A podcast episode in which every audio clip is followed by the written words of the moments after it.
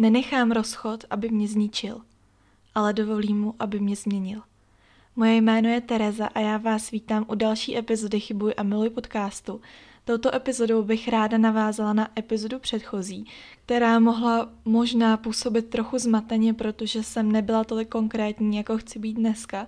Nicméně, než se do toho všeho pustím, tak bych chtěla říct takový disclaimer na začátek. Jak už se dalo odvodit z názvu, tak tady chci dneska mluvit o vztahu, který už není a pochopitelně ve vztahu se obyčejně nachází dva lidi. Takže jediný, ke komu já se tady chci hlavně vyjadřovat, jsem já. Budou to moje pocity, bude to taková moje spověď. Nemůžu zde sdělit úplně všechno, protože přece jenom to není čistě moje věc, tohle je veřejná stránka, na kterou se může dostat úplně kdokoliv, ale i tak si dovolím být naprosto upřímná. Takže ano, právě jsem single sedm dní a může někoho zarazit, proč jsem se rozhodla takovouhle epizodu vůbec natáčet. Někoho může napadnout, jestli ta holka není náhodou blázen, že o takovýchhle osobních věcech mluví takhle strašně rychle nebo brzo po tom, co se něco takového událo. Já si nemyslím, že to je špatně. Určitě to není běžný a ani neznám nikoho ze svýho života, kdo by se krátce po rozchodu o něčem takovýmhle dokázal bavit ale v tomhle tom jsem možná trochu jiná. A naopak si myslím, že by to mohlo pomoct nejenom mě, ale někomu jinému taky. Tato epizoda je určená všem, kteří si ji chtějí poslechnout, to znamená, ať už se nacházíte ve vztahu, nebo jste single, nebo jste po rozchodu, nebo máte pocit, že tam pomalu ale jistě směřujete, nebo zkrátka jenom nemáte co dělat a zajímá vás můj příběh, tak jste tady správně a já jsem ráda, že posloucháte není mým cílem na sebe tímhletím způsobem upozorňovat. Myslím si, že je to naprosto zbytečný a pokud budete dál poslouchat, tak opravdu i ti, kteří teď nevěří, tak se přesvědčí o tom, že momentálně nemám zájem zbuzovat nějakou velikou pozornost a přitahovat velikou pozornost na mě. Jak už jsem řekla v předchozí epizodě, tohle je spíš druh mojí terapie a já jsem ráda, že o tom můžu mluvit, protože mi to pomáhá doopravdy. Opravdu jsem přemýšlela, jak tuhle tu epizodu uchopit, kde vůbec mám začít a jak to celé pojmout tak, aby to dávalo nějaký smysl. A pak mě napadl ten koncept sedmičky. Sedm dní, co se za tuhle tu dobu dá zvládnout. Co člověk za sedm dní po rozchodu dokáže prožít. Co si za sedm dní dokáže uvědomit a jak moc se dokáže posunout. Já jsem si poctivě zaznamenala každý den ale nebylo to kvůli podcastu, jako tak v prvopočátku, spíš kvůli mě, protože opravdu jsem teď zpomalila celý svůj život a žiju za dne na den a konečně mám pocit takového zpřítomnění, o kterém bych chtěla mluvit, ale až o chvíli později.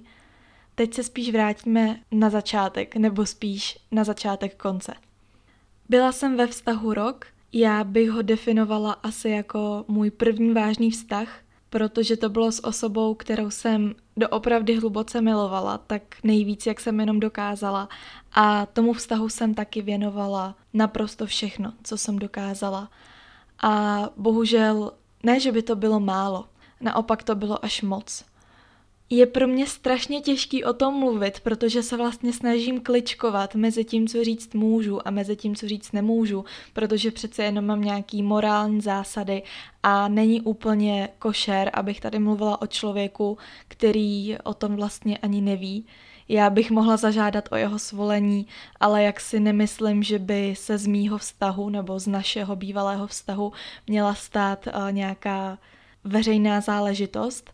Takže, jak říkám, snažím se tady z toho vyfiltrovat čistě moje pocity, to, co já si z toho odnáším a proto nedokážu být tolik konkrétní, přestože se snažím, aby to bylo pochopitelný. Ale asi jedna věta za všechny. Ten, kdo obětuje sebe, bývá nakonec obětován a přesně tohle mě se stalo. Říká se, že pravá tvář lidí se ukáže až v krizových situacích a tahle věc se přesně stala. Já jsem člověk, který několikrát musel bojovat s osudem a vždycky jsem si zachovala stejnou tvář jako předtím a proto bych byla nerada, aby mě někdo vnímal jako falešnou bytost. Jde o to, že když se někdo z mýho blízkého kruhu dozvěděl, že já a můj bývalý přítel jsme se rozešli, tak nevěřili svým očím, protože nás znali, viděli, jak se k sobě chováme, viděli nás na fotkách a Instagram je iluze, to si nemusíme tady nic nalhávat. Ale já doopravdy, co jsem na ten Instagram dala, nebo to, co ze mě vyzařovalo, tak bylo skutečný. Protože já jsem doopravdy celý ten rok žila v úžasném vztahu, protože jsem po celou tu dobu měla růžový brejle a až když mi spadly, tak jsem najednou přestala omlouvat to, co jsem omlouvala a začala jsem vidět ty chyby. A tohle zná úplně každý. Tohle není nic mimořádného, nic speciálního. Znáte to? Tam jde spíš o tu krizi, která byla na konci, o to, že doopravdy jsem tam cítila nějakou zradu, cítím tam křivdu, se kterou momentálně pracuju, abych se toho zbavila, protože by mě to akorát zbytečně tížilo do budoucna a je to naprosto zbytečný. A už jsem zase strašně abstraktní, já vím, zkusím to ještě víc konkretizovat. Já jsem se totiž vždycky myslela, že jsem výjimečná, a ano, každý člověk je výjimečný. Všichni máme nějaký speciální dar, schopnost nebo vlastnost, která nás odlišuje od všech ostatních. Problém je, že já jsem se vždycky cítila být výjimečná ve všem, ale není to pravda. A taky jsem si myslela, že jsem našla toho pravýho na první dobrou a že všechno bude podle mých představ – a tak jsem tu představu krmila každý den, od rána do večera. A takhle to šlo dál. Týden, měsíc, půl rok, další měsíce. Až vlastně jsem cítila na konci, že mi ty síly docházejí a tomu tehdejšímu partnerovi jsem se s tím svěřila, že se cítím nějaká vyčerpaná, v tu chvíli jsem ještě nevěděla, o co přesně jde, ale už tam šlo o ten problém, že já jsem ze sebe dávala až příliš a pak vlastně na konci už nebylo nic. Říká se, že člověk, který vás doopravdy miluje, tak vás nikdy neopustí a nikdy se vás nevzdá. A nezáleží na tom, jak je situace vážná.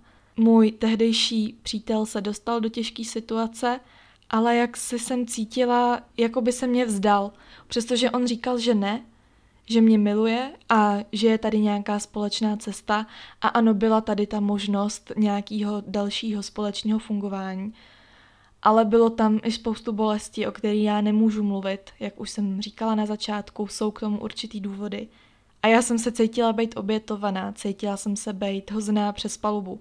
Něco jako, jestli si vybavíte film Bridget Johnsonová, myslím, že to bylo ve dvojce, jak tam stojí Bridget na schodech u toho Marka Darcyho, stojí v tom kabátě a ten problém tam je. On tam před váma leží na stole v plný svojí kráse do posledního detailu ale ten chlap to nevidí.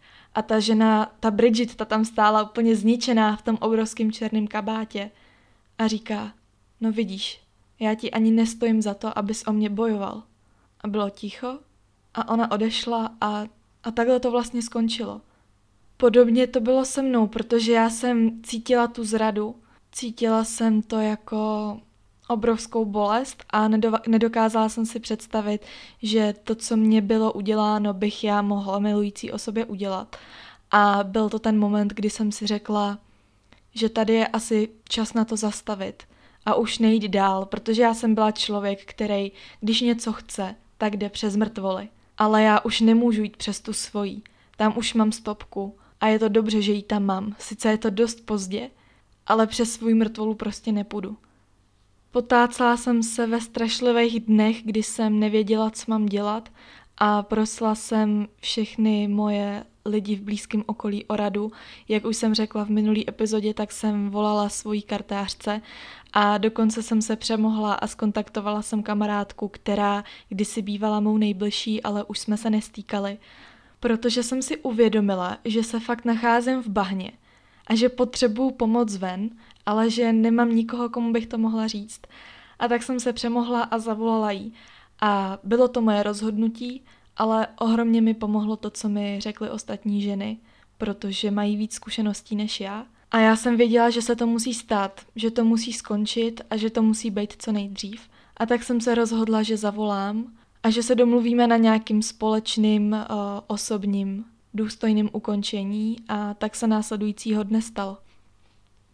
Rozchod je nápor na psychiku jako prase, to asi nemusím vysvětlovat nikomu, kdo tím prošel, ale protože tohle byl můj první doopravdový velký rozchod, tak to říkám pro ty, kteří tím třeba ještě neprošli. Ale jo, ta chvíle měla svoji sílu a bohužel to ve mně ještě stále doznívá, což je asi normální, protože je to pořád jenom sedm dní. Ale i tak si myslím, že to skončilo tak, jak to skončit mělo, jestli mi rozumíte. Podstatě to byl rozchod, jaký bych si ho mohla i přát, protože tam nepadaly žádný vulgarizmy, nepadala tam žádná zlá slova. Bylo to takový, řekla bych, z jeho strany formální, z mojí strany velmi emotivní, ale tyhle ty dvě energie se tak nějak vyrovnaly v takový zvláštní neutrálno. Předali jsme si věci, domluvili jsme se na nějakých osobních podrobnostech a určitých řešeních, jistých situací a dali jsme si pusu na rozloučenou. A tady právě nastal ten podivný zlom, protože já jsem počítala s tím, že se jdu rozejít s člověkem, který ho miluju a vždycky tohle pro mě bylo nepředstavitelný. Že by se vůbec něco takového mohlo stát, chápete? Když se dva lidi milujou, proč by se přece rozcházeli? A já jsem se strašně bála toho, jak dlouho ho budu milovat, jak dlouho se mi po něm bude stýskat a tyhle ty další věci. Dokonce jsem to řešila i s ním těsně předtím, než teda došlo k tomu rozchodu. Ale v tu chvíli, kdy jsme si dávali tu poslední pusu, tak to bylo jako líbat mrtvolu. Problém je v tom, že ta mrtvola jsem byla já. A v tu chvíli jsem doopravdy necítila nic. Jako doslova vůbec nic. Ani emočně, psychicky, fyzicky vůbec nic. Jako bych se líbala s tou bolestí, nebo já ani nevím, jak bych to měla specifikovat ale vlastně to odpovědělo na moji otázku, že jde přestat milovat. Ale k tomu se ještě vrátím později. Jak už jsem řekla v předchozí epizodě, odebrala jsem se zpátky do auta se svým tátou, ale cestou jsem ještě potkala ty obrovský sila, ze kterých jsem měla celý život strach. A pro mě je tohle to nezapomenutelný moment, protože jak jsem cítila to prázdno, tak už jsem ani necítila ten strach vůči těm nádržím. A tak jsem si k ním stoupla a měla jsem pocit, že mě naopak naplňuje síla. Nasedla do auta a už se neohlídla, protože jsem to nechtěla a věděla jsem, že to není třeba. Odjela jsem domů a tam začala ta moje cesta porozchodová. První věc, kterou jsem v ten den udělala, bylo to, že jsem si vybalila veškeré věci, které jsem měla připravené na společnou budoucnost. Všechno jsem si uklidila, veškerý oblečení, ve kterém jsem byla, všechno jsem ze sebe smila. Okamžitě to šlo hned pryč, protože jsem potřebovala ten čistý vzduch. A ani jsem neměla příliš prostoru a času na to, abych se tou chvílí, která se odehrála pár hodin předtím, nechala zžírat, protože bylo třeba, abych fungovala. Musela jsem odjet za bráchou a hlídat jeho dva zlobivý psy, který naopak byli výjimečně strašně hodný. A myslím si, že zvířata tohle dokážou vycítit. Oni poznají ten váš vnitřní žal a smutek a doopravdy celý den se mě oba snažili rozveselit a možná to někomu teď přijde sentimentální, ale doopravdy to takhle bylo. Pořád po mně skákali, chtěli si hrát a rozesmívali mě. Doopravdy v ten den, co jsem se rozešla, jsem se smála. A přišlo mi to tak zvláštní. I teď mi to přijde zvláštní, ale bylo to upřímný. Nemám ráda situace, ve kterých jsem jako začátečník Nemám ráda situace, ve kterých jsem poprvé, protože nevím, jak se mám chovat, nevím, co je správný, nevím, co mi pomůže, nevím, co to naopak zhorší, ale to, co já miluji, je informovanost. Mě vždycky pomáhá být informovaná, protože mě to dokáže jak si připravit. Sice něco jiného je teorie a praxe, ale podle mě to funguje. Nebo na mě. Určitě to nejde stáhnout na každýho, ale kdybych měl uvést příklad, mám děsnou fobii ze zubařů, od jak živa. Aniž by mi udělali v dětství něco příšerného, tak jsem ten strach vždycky měla a co mi pomáhalo, když mi ten zubař říkal, co dělá? Nejenom zubař, jakýkoliv doktor. Jakmile jsem prožívala fyzickou bolest, tak jsem chtěla vědět, co se děje. Chtěla jsem, aby ten doktor popsal, jaký nástroje používá, co přesně se mi děje, co on se chystá udělat, jak se to bude léčit a potřebovala jsem, aby mluvil, mluvil, mluvil a já jsem se ptala a ptala. A jakmile získám na svou otázku odpověď, tak se mi neskutečně uleví. A tak jsem si řekla, že když tohle funguje v té fyzické sféře, že by to mohlo fungovat i v té psychické. Schlédla jsem mnoho videí na YouTubeku na téma rozchod nebo jak se dostat z rozchodu, co si odníst z rozchodu a můžu vám říct, že to není vůbec špatný. Původně jsem se trochu bála, že přece jenom Česká republika není zrovna uh, velká země a tudíž i míň videí by mohlo vzniknout o tomhle tématu. Těch videí tam opravdu není moc.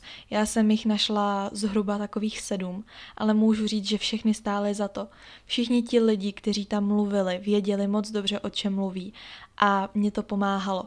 Mě když bylo nejhůř a nemohla jsem v noci spát, protože jsem se převalovala a nedokázala přestat myslet na to, co se stalo, nezvládla jsem vypnout, tak já jsem si pustila dvouhodinový rozchodový video a usla jsem u toho jako mimino. Je to zvláštní, ale pomohlo mi to. A těch věcí mi pomohlo daleko víc. Proto to teď vezmu hezky den za dnem, co jsem dělala a co doopravdy stálo za to. Neděle byla můj první porozchodový den a hned ráno jsem začala malovat, protože to je opravdu uvolňující činnost, během který se sklidní moje mysl i tělo a má to na mě, řekla bych, až ozdravný účinky a ne, ne jedním člověkem mi tohle bylo doporučovaný. Po obědě se moje mamka rozhodla, že si uděláme výlet a vzala mě do kostela. Je to na Lomci. Pokud pocházíte z Jižních Čech, tak vám doporučuji se tam jet podívat, protože ten kostel uvnitř vypadá jako zmenšenina svatého Petra v, ve Vatikánu. A protože tam ještě probíhala nějaká slavnost, pouť a koncert, tak to bylo moc hezký, protože tam bylo hodně lidí. Já jsem z toho ze začátku byla vyděšená, protože upřímně nevypadala jsem zrovna nejlíp. A kdybych to věděla, že tam bude tolik lidí, tak bych se tam tolik netěšila. Ale je to taková léčba šokem. Protože když máte den na prd, na hladu na prd a chcete být sami, tak se lidem vyhybáte. A já jsem si řekla, chci teď ten týden strávit v posteli a brečet a spát se zmrzlinou, a ne, nebo naopak se budu snažit něco změnit, něco udělat. Protože, jak jsem řekla na začátku, ten citát, ten jsem si vymyslela sama. Nenechám rozchod, aby mě zničil, ale dovolím mu, aby mě změnil. K téhle myšlence se vyjádřím později. Zpátky do kostela. Prohlídli jsme si to tam, bylo to moc hezký, příjemný a navštívili jsme i klášter, protože tam přímo v tom klášteře se nachází taková malá kavárna, ve který dobrovolně pomáhá mamčina kamarádka z práce. A tak jsme si tam dali nějaký zákusek a vodu.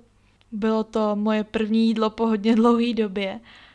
A mezi těma jeptiškama to bylo to bylo krásný. Já nevím, vždycky, když takovýhle lidi vidím, tak uh, jsem fascinovaná tím, jak dokážou zasvětit celý svůj život tomu, aby někomu pomáhali. Já bych to nedokázala a k těmhle těm lidem chovám obrovský respekt. A co se mi opravdu líbilo, bylo to, že vy jste si tam na papírek mohli napsat jakýkoliv přání, to jste vhodili do čbánku a ty jeptišky se za vás potom modlili, nebo za to přání. Takže já jsem si přála, abych dostala tu sílu tohle všechno překonat. A pomalu ale jistě ji nabírám a myslím si, že tohle to je jedna z věcí, která pomohla. A taková zajímavost nakonec, když jsme odcházeli z toho kláštera, tak tam byla další miska a na té misce bylo napsáno vezmi si myšlenku. Bylo tam hafo papírku, řekla bych třeba tak 500 zamotaných ruliček, zagumičkovaných. A vy jste si mohli jednu ruličku vytáhnout a přečíst. Já jsem sáhla, vytáhla, rozbalila a stálo tam něco jako věř, že tvá vnitřní síla může být silnější než nepřízeň osudu. Nebo nějak takhle. Ale absolutně mi to sedělo k celý té záležitosti, co se mi právě stala a neskutečně mě to potěšilo. Ten den pokračoval v náboženském duchu, protože se konala mše a moje rodiče chodí na mši poměrně pravidelně, ale já jsem na té mši nebyla třeba tak čtyři roky. A bylo to proto, že jsem necítila tu potřebu tam chodit, ale najednou jsem to cítila. Cítila jsem, že potřebuju znovu uvěřit a že potřebuju načerpat tu sílu a vrátit se úplně na začátek. A je úplně jedno, jestli jste křesťan nebo ne. Já si myslím, že pokud máte svoji víru, a obrátíte se na ní, tak vám to vždycky může jenom pomoct. A měla jsem trošičku strach ze začátku, nebudu lhát. Říkala jsem si, co když mě odsoudí, že jsem na to čtyři roky kašlala, nechodila tam a teď, když potřebuju pomoc, tak hele, najednou se ta Tereza objeví. Ale vůbec. Všichni byli úplně šťastní, že mě vidí a, A přišlo mi to zvláštní, ale bylo to upřímný. Bylo to z jejich strany opravdu hezký gesto, jak mě mezi sebe přijali. A je sice pravda, že jsem téměř celou tu mši probračela, ale pomohlo mi to. Po mši jsem se vrátila domů, nahrála podcast, který vyšel v pondělí. Bylo to na téma chybování v milování sebe i druhých. A potom jsem se rozhodla, že půjdu po dlouhý době běhat. Četla jsem, že ženy a muži prožívají rozchod jinak. A to z toho důvodu, že muži jsou spíš založený na té logice a my ženy na těch emocích. A to se teď projevilo naprosto dokonale. Já celou tu neděli prožívala bolest, chvílema i radost, klid, smíření. Ale jakmile jsem začala běžet, tak poprvé se mi do hlavy nalil vztek. Nebo to spíš byla zloba na to, co se stalo, na to, co jsem nechala dopustit, aby se stalo. A já jsem běžela. Běžela jsem tak strašně rychle, že když jsem doběhla, tak jsem byla úplně vyřízená. A nikdy v životě, přísahám bohu, nikdy v životě jsem neměla takhle dobrý čas běhání. Nechápu, jak se to stalo. Když jsem došla domů, tak se postupně začaly vyplouvat endorfíny a já jsem se uklidnila, vztek odešel Dala jsem si rychlou sprchu a pak jsem si asi hodinu a půl volala se svým kamarádem, se kterým jsem taky ztratila kontakt, ale tak nějak jsem se ho pokusila znovu navázat. A jenom z jednoho prostého důvodu. Já jsem ty kamarády neměla. Já jsem se na všechno vykašlala a veškerou tu energii jsem investovala do toho vztahu, jak už jsem řekla, a měla jsem pocit, že to, co jde zachránit, tak ještě můžu zachránit. A doopravdy jsme se bavili tak, jako kdybychom nikdy ten kontakt nestratili. Já jsem mu dokázala všechno říct a to, co se mi líbilo, bylo to, že jsme to probrali. Doopravdy mi nabídnul určitý úhly pohledů na celou tu záležitost, kterých já jsem si předtím nedokázala všimnout. A ten telefonát mi hodně pomohl. Hodně mi otevřel oči v některých věcech a chvílema jsem se i bavila ještě ten večer jsem si založila takzvanou vzpomínkovou krabici a do té jsem dala úplně všechno. Fotky, oblečení, dárky, cokoliv, co by mi toho člověka mohlo připomínat. Přečetla jsem si to na internetu a je to rada nad zlato. Ne nadarmo se říká sejde z očí, sejde z mysli. A já jsem postupně za těch sedm dní tu a tam našla další věc, kterou jsem do té vzpomínkové krabice musela odníst. A můžu vám říct, že otevřít tu krabici, rychle tam tu věc uklidit a tu krabici zašoupnout zpátky na půdu, je to těžký. Je to mnohem těžší se do té krabice vracet a vracet. Takže si nedovedu představit, že bych na ty věci týden koukala a pak bych je měla zbalit. Já si opravdu myslím, že je nutný to zbalit hned. Například teď, když jsem tam nesla naší starou nájemní smlouvu, tak mi z toho bylo opravdu fyzicky zle. Ani jsem nechtěla vidět ty věci, které už v té krabici byly. Bylo to hodně rychlý a hodně nepříjemný ale jsem ráda, že ta krabice existuje a že jsem ty věci nevyhodila. Ne proto, že bych měla tu potřebu si toho člověka nějak připomínat nebo doufat, že se ten člověk vrátí zpátky a, a že se stane nějaký zázrak a zase bude všechno normální a budeme žít šťastně až do smrti. To ne. Ale já už jsem kdysi dávno vyhodila věci lidí, který jsem už v životě nechtěla mít a pak jsem toho litovala. A ani se ty lidi ke mně nemuseli vracet, jenom si myslím, že není správný ty věci vyhazovat. Je to součást naší minulosti a vzpomínky taky nemůžete vzít a vyhodit z okna. Druhý den jsem se pokusila být ještě o něco aktivnější.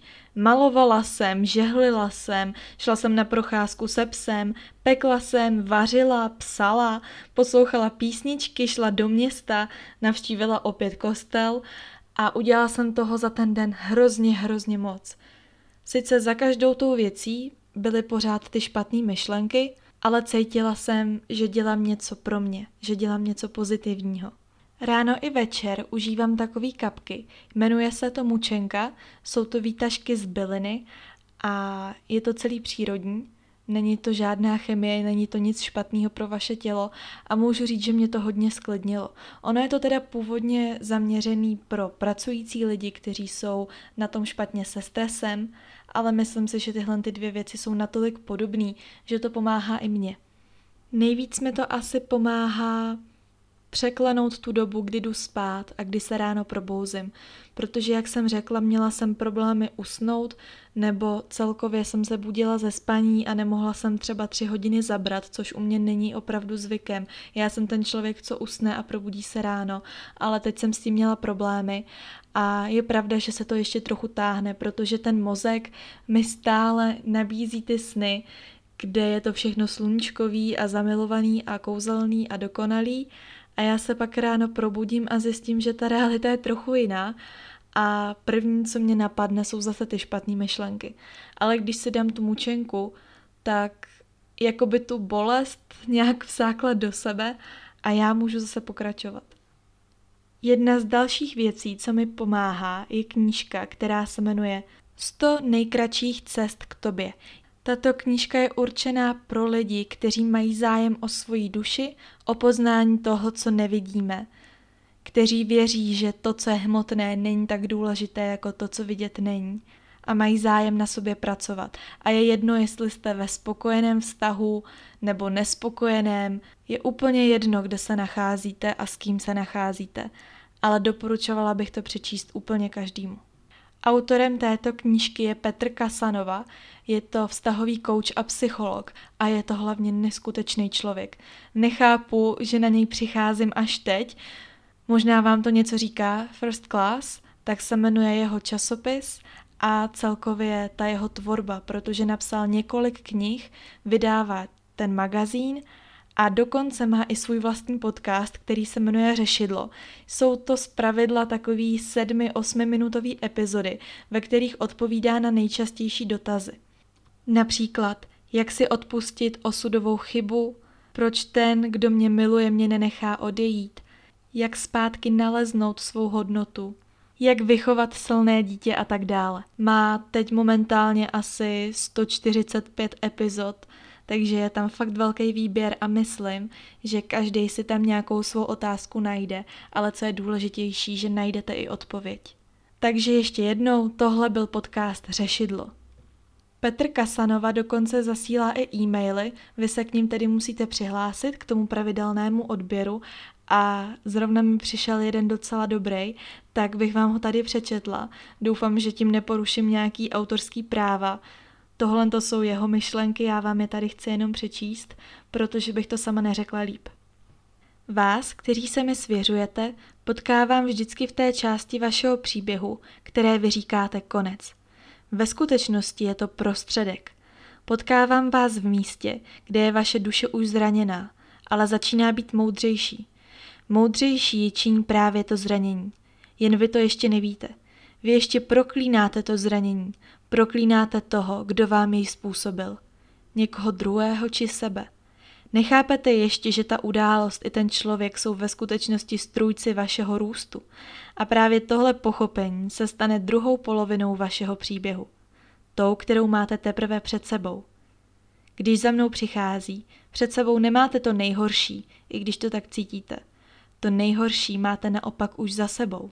Zranění spojené s ponaučením. Právě to ponaučení způsobí, že stejné špatno už do vašeho života nepřijde. Vy to totiž nedopustíte, protože vaše duše si bude pamatovat to zranění. A tak, až budete jednou sčítat jizvy na své duši, ty stopy po všech zraněních, uvědomíte si, že to nejsou vaše prohry, ale vaše vítězství. Všechno těžké, co člověk dokáže překonat, ale také nezapomenout, vytváří ho sílu, moudrost, charakter, osobnost, prostě velikost.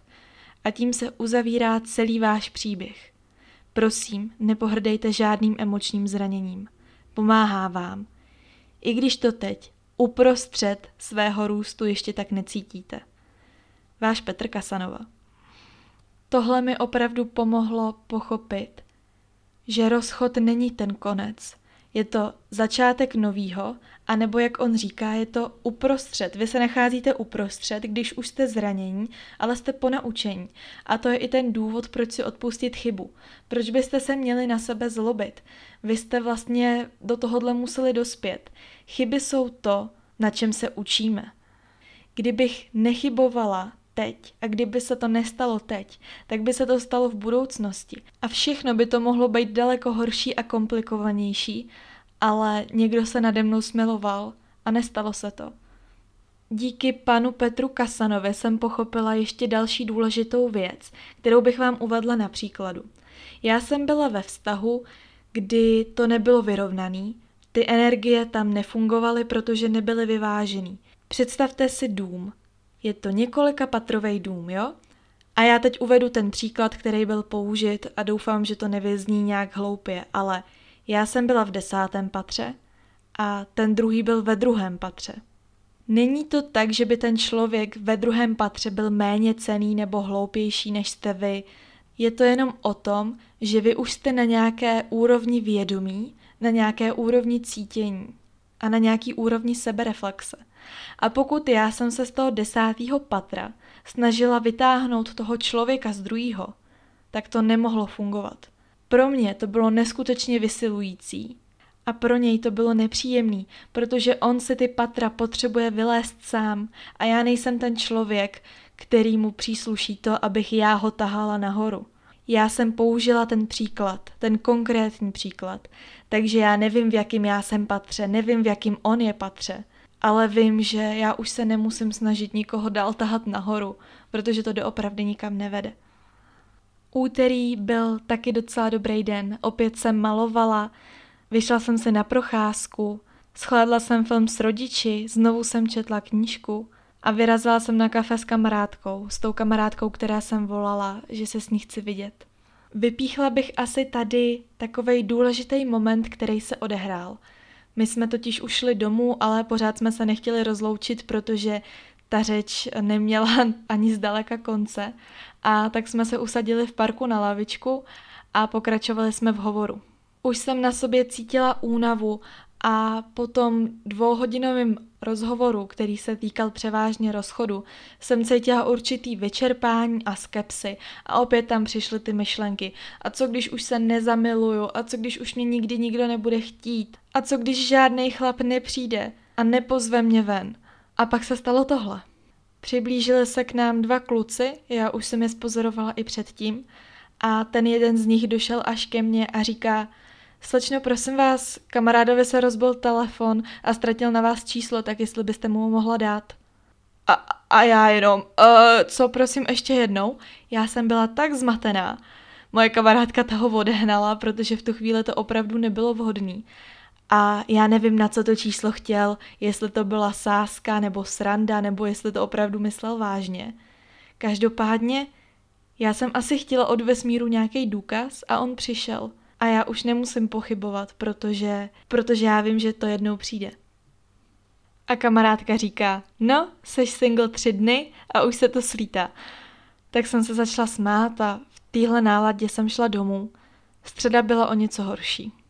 Musela jsem se vrátit zpátky na to místo toho rozchodu, abych tam dořešila nějaký administrativní záležitosti, které bohužel nešly vyřešit z domova, takže to bylo jako nasypat si sůl do té otevřené rány a doopravdy to bylo nepříjemný.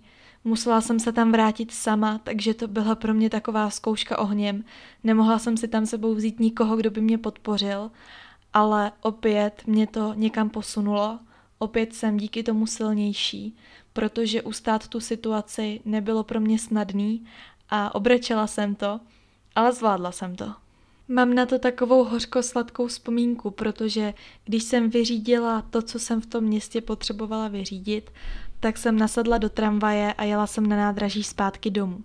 A teď si to zkuste představit, jak do té tramvaje nastoupí asi 20 kluků, který mají úsměv od ucha k uchu, ten testosteron se tlačí ven všema oknama a teď tam sedím já s těma svýma brejlema, který zabraňují tomu, aby mi stříkaly slzy. A v tu chvíli jsem děkovala Bohu za to, že mám roušku, protože jsem byla ubrečená jako malý dítě a ano, je to nechutný, ale v tu chvíli byla rouška docela dobrý kapesník.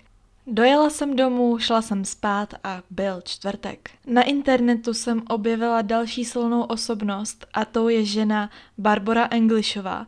Najděte si ji, takhle přesně se jmenujou i ty její stránky webový. Vytvořila několik videí na YouTube, ale pro mě je nejdůležitější e-book, který se jmenuje Porozchodník, takže jsem si ho zaplatila a stáhla a můžu říct, že mi přijde přínosnější než nějaká knížka, která má 500 stránek.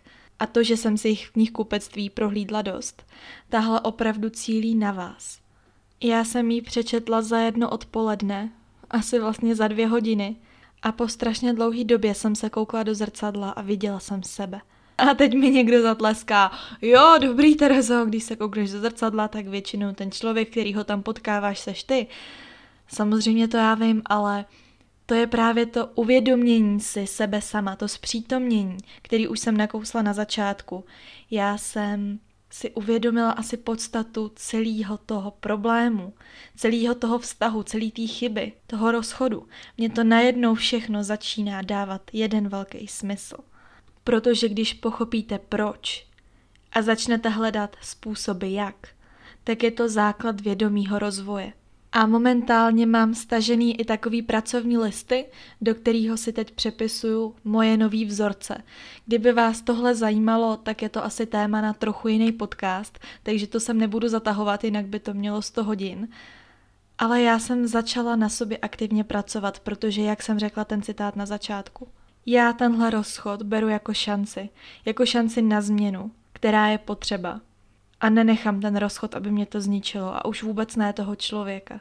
Další docela důležitá věc je ta, že jsem se u té báry Englishový dočetla, že to, čemu věnujeme naši pozornost, tam vkládáme většinu svojí energie. A proto jsem dospěla k závěru, že tohle je jediná rozchodová epizoda, kterou já vydávám, protože tu energii chci věnovat už něčemu jinému.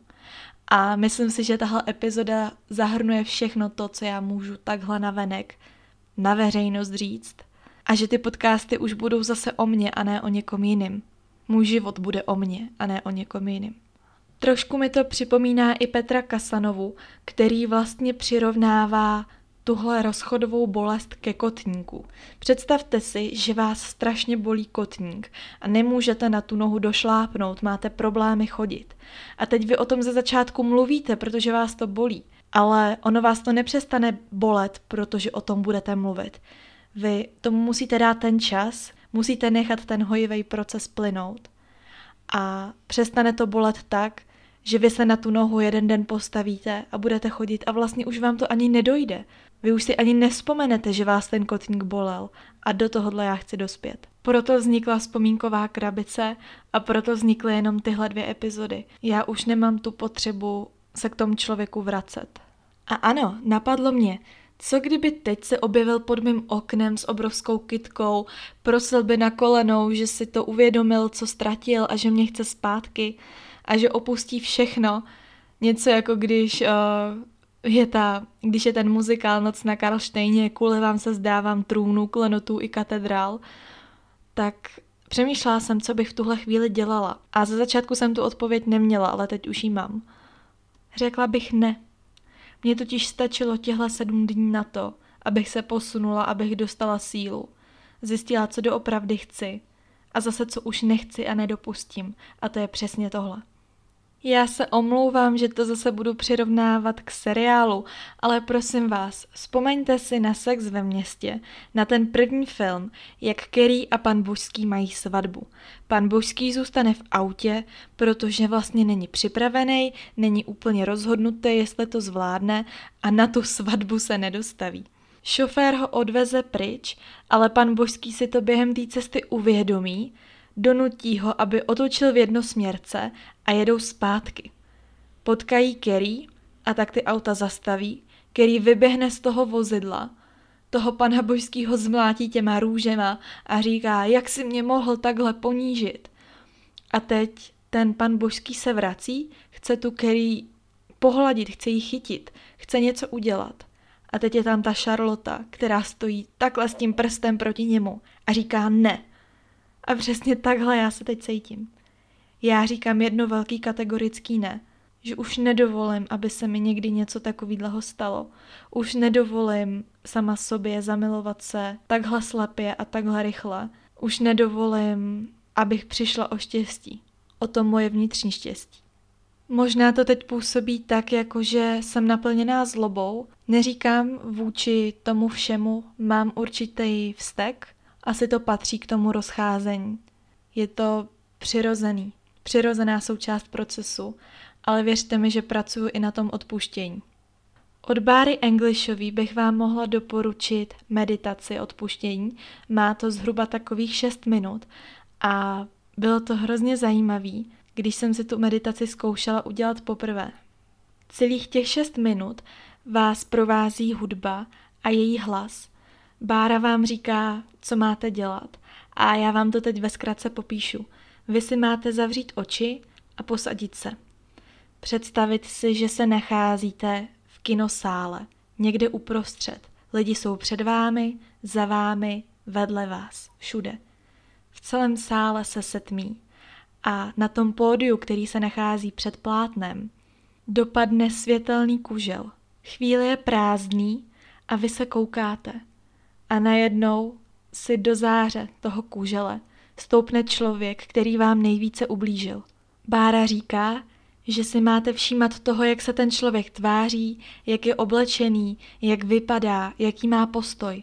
On tam jenom je a vy ho máte sledovat. Nemáte potlačovat svoje emoce, ale zároveň je zbytečně neprožívat.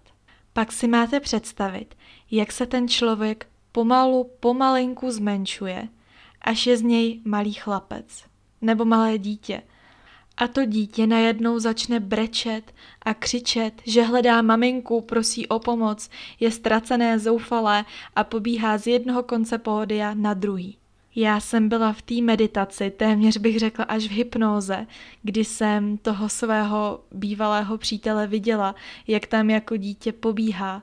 A celá ta situace byla umocněná tím, že jsem ještě znala ty jeho dětské fotky, takže jsem si to dokázala představit do naprostého detailu. A říkala jsem si, proboha, já potřebuji něco udělat, já se musím zvednout, já tam musím za ním jít. Ale měla jsem ještě chvilku vydřet, pak Bára v té meditaci řekla, teď pokud chcete, tak se můžete zvednout a můžete to malé dítě dojít uklidnit. Můžete ho pochovat a ubezpečit ho, že maminka se vrátí a přečkat to s ním. Takže já jsem v té svojí představě vyběhla, objala ho a utěšovala a pak Bára řekla, teď si zkuste představit, že je v klidu a pomalu se zase zmenšuje, až je z něj jenom taková figurka, jako když hrajete šachy. A teď tu figurku vezměte, řekněte, že ji odpouštíte a že i to, co se vám stalo, tu figurku přijímáte, uklidíte si ji do srdce a dovolíte tomu člověku, aby tam byl – ale jenom s touhletou velikostí a s žádnou další mocí. Tohle cvičení teď provádím pravidelně, ještě jednou vám doporučím Bára Englishová, meditace odpuštění. Funguje to, je to skvělý. Během téhle meditace dokonce už i usínám a můžu říct, že ta kvalita spánku šla opravdu rychle nahoru. V pátek jsem absolvovala naší první skautskou schůzku, to mi pomohlo snad ze všeho úplně nejvíc. Jakmile jsem s dětma a vidím smích, prožívám radost s nima, tak zapomenu na ty starosti. A po šesti dnech, poprvé, si troufám tvrdit, že jsem zažila třeba takovou hodinu a půl, aniž bych si na to celé vůbec vzpomněla. A bylo to neskutečně uvolňující. Sobotu jsme u nás doma trávili úklidem, protože bylo třeba umít okna a celkově dát barák dokupy – a mě úklid pomáhá vždycky. Jakmile mám uklizený pokoj, mám uklizeno i v hlavě. K tomu není třeba víc dodávat. Vyrazila jsem společně s mou sestrou na večeři, kde byly další kolegyně z mojí brigády. A přestože jsem toho ten večer moc nenamluvila, tak jsem si to užila.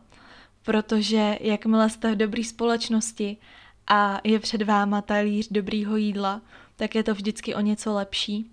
Přeci jenom už to byl sedmý den a já jsem cítila, že někam patřím. Že tady jsou lidi, kteří o mě mají zájem. Ať už jsem se já někomu ozvala, byli i lidi, co se ozvali mě. Buď, že se to od někoho dozvěděli, a nebo že si poslechli můj minulý podcast. A já momentálně cítím obrovskou vděčnost.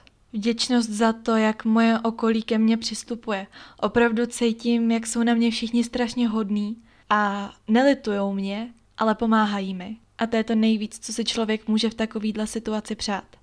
Po jedenáctý večer jsme odcházeli z té večeře, až jsme téměř došli k našemu domu, já, Segra a ještě jedna kolegyně. Město už pomalu spalo, takže jsme se tam ještě zastavili na pár minut na přechodu a povídali jsme si. Z ničeho nic ke mně kolegyně přiskočila a řekla, že mě musí obejmout. A držela mě strašně pevně a říká, neboj, takovejch ještě bude. Tak jsem se zasmála a říkám, no takovejch doufám, že už ne. a ona říká, teď víš, jak to myslím. Oni přijdou a přijdou lepší. Protože já už budu lepší taky.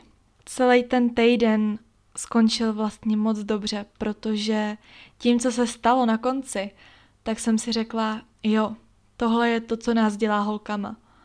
Můžeme mezi sebou soupeřit a hašteřit se, snažit se být krásnější, lepší, hubenější, ale ve výsledku, když jde o něco vážného, tak co nás spojuje je naše priorita a to je láska.